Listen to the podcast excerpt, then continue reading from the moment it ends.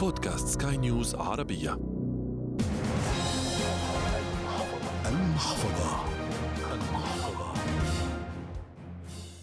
كنا نرى الرئيس التنفيذي لشركة ميتا مارك زوكربيرج يرتدي نفس القميص في كل يوم ولا يغيره البتة. لا ينقصه المال بالطبع لكن تفكيره في أشياء أهم بكل تأكيد. المثير للانتباه أن أغلب مشاهير مواقع التواصل يرتدون اليوم أزياء من علامات تجارية غالية الثمن ولا أحد يدري إن كانت أصلية أو مقلدة لكن بالطبع الكثير من المتابعين لهم يحاولون تقليدهم بنفس الثياب بارتداء نفس العلامات التجارية لكنها تكون مقلدة. حلقة جديدة من المحفظة تأتيكم عبر منصة بودكاست سكاي نيوز عربية على أبل جوجل سبوتيفاي أنغامي والعديد من المنصات الأخرى. في إعدادها وتقديمها أحمد الآغا ومن الإخراج الإذاعي غسان أبو مريم. الجميع يعرف أن البضائع المقلدة تضر كثيرا بالشركات الأصلية المصنعة لها. وأيضا تضر باقتصاد الدول وتضر بالأشخاص الذين يرتدونها لسبب ما وقد يكون الضرر كبيرا عليهم دون معرفتهم.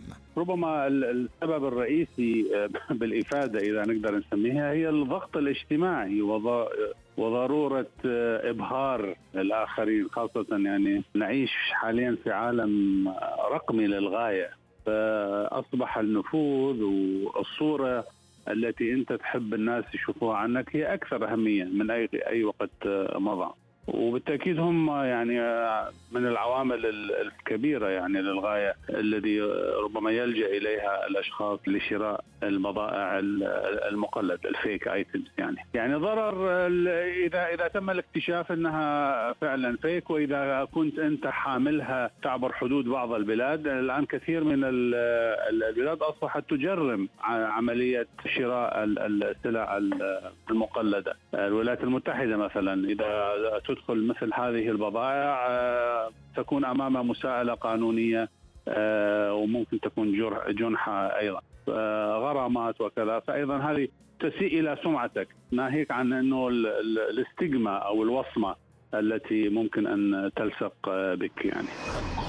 الخطر الأكبر ربما يتعلق بالصحة. عندما تكون البضائع المقلدة لا تراعي من لديه حساسية معينة وحسب الخبير المالي الاقتصادي علي حمودي قد تشكل صناعة مستحضرات التجميل والعطور المقلدة وغيرها مشاكل أكبر من إفادتها وتحاربها الدول بشتى الأشكال. والقاعدة الذهبية إذا كنت لا تنوي شراءها بالطبع اطلع على السعر. إذا كان قليلا كثيرا فلا تقربها.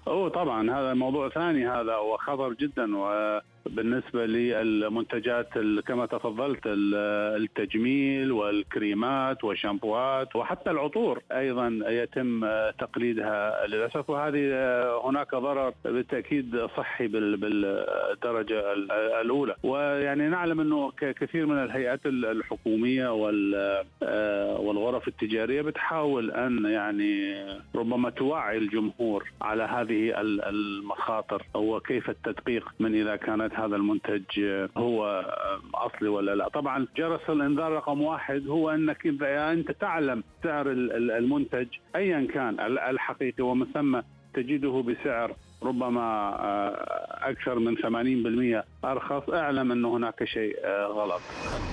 الخبير المالي والاقتصادي علي حمودي يرى أن الشركات وبعدها الدول ستتضرر بشكل كبير ماليا وبالتالي ينعكس على الفرد الذي ستضطر الشركة إلى تسريحه في حال خسارتها الشركات المصنعة حتنضر لأن آه، الابتكار حيقل. إذا هذه الشركات التي تنفق الكثير في ال brainstorming واختيار منتجات عالية الجودة هذه تنفق الملايين بعض منهم. حتى توصل منتج كامل الجودة إلى آه، السوق من إعلانات ومن تجارب إلى آخره، فطبعا هذه حتنضر. يعني هذه الشركات إذا خرجت من هذا السوق أو أصبحت غير مجزية لهم أنه يستمروا في في ال research و development وغيره بالتأكيد آه هذه الشركات آه حتنضر. ناهيك عن ضرر البلد أو الاقتصاد نعلم إنه إنه الأثر هو كبير حقيقة. يعني globally هناك أكثر من ربما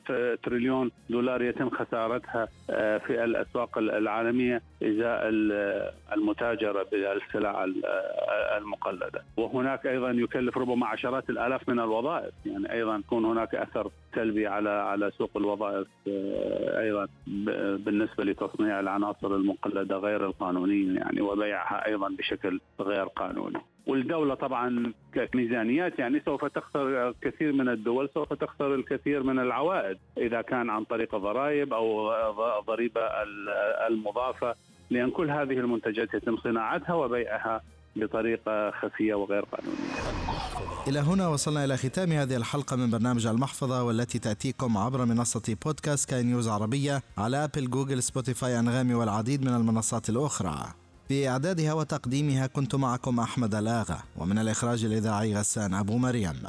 وفي النهاية أنت أدرى فقرارك بين يديك. إلى اللقاء. المحفظة.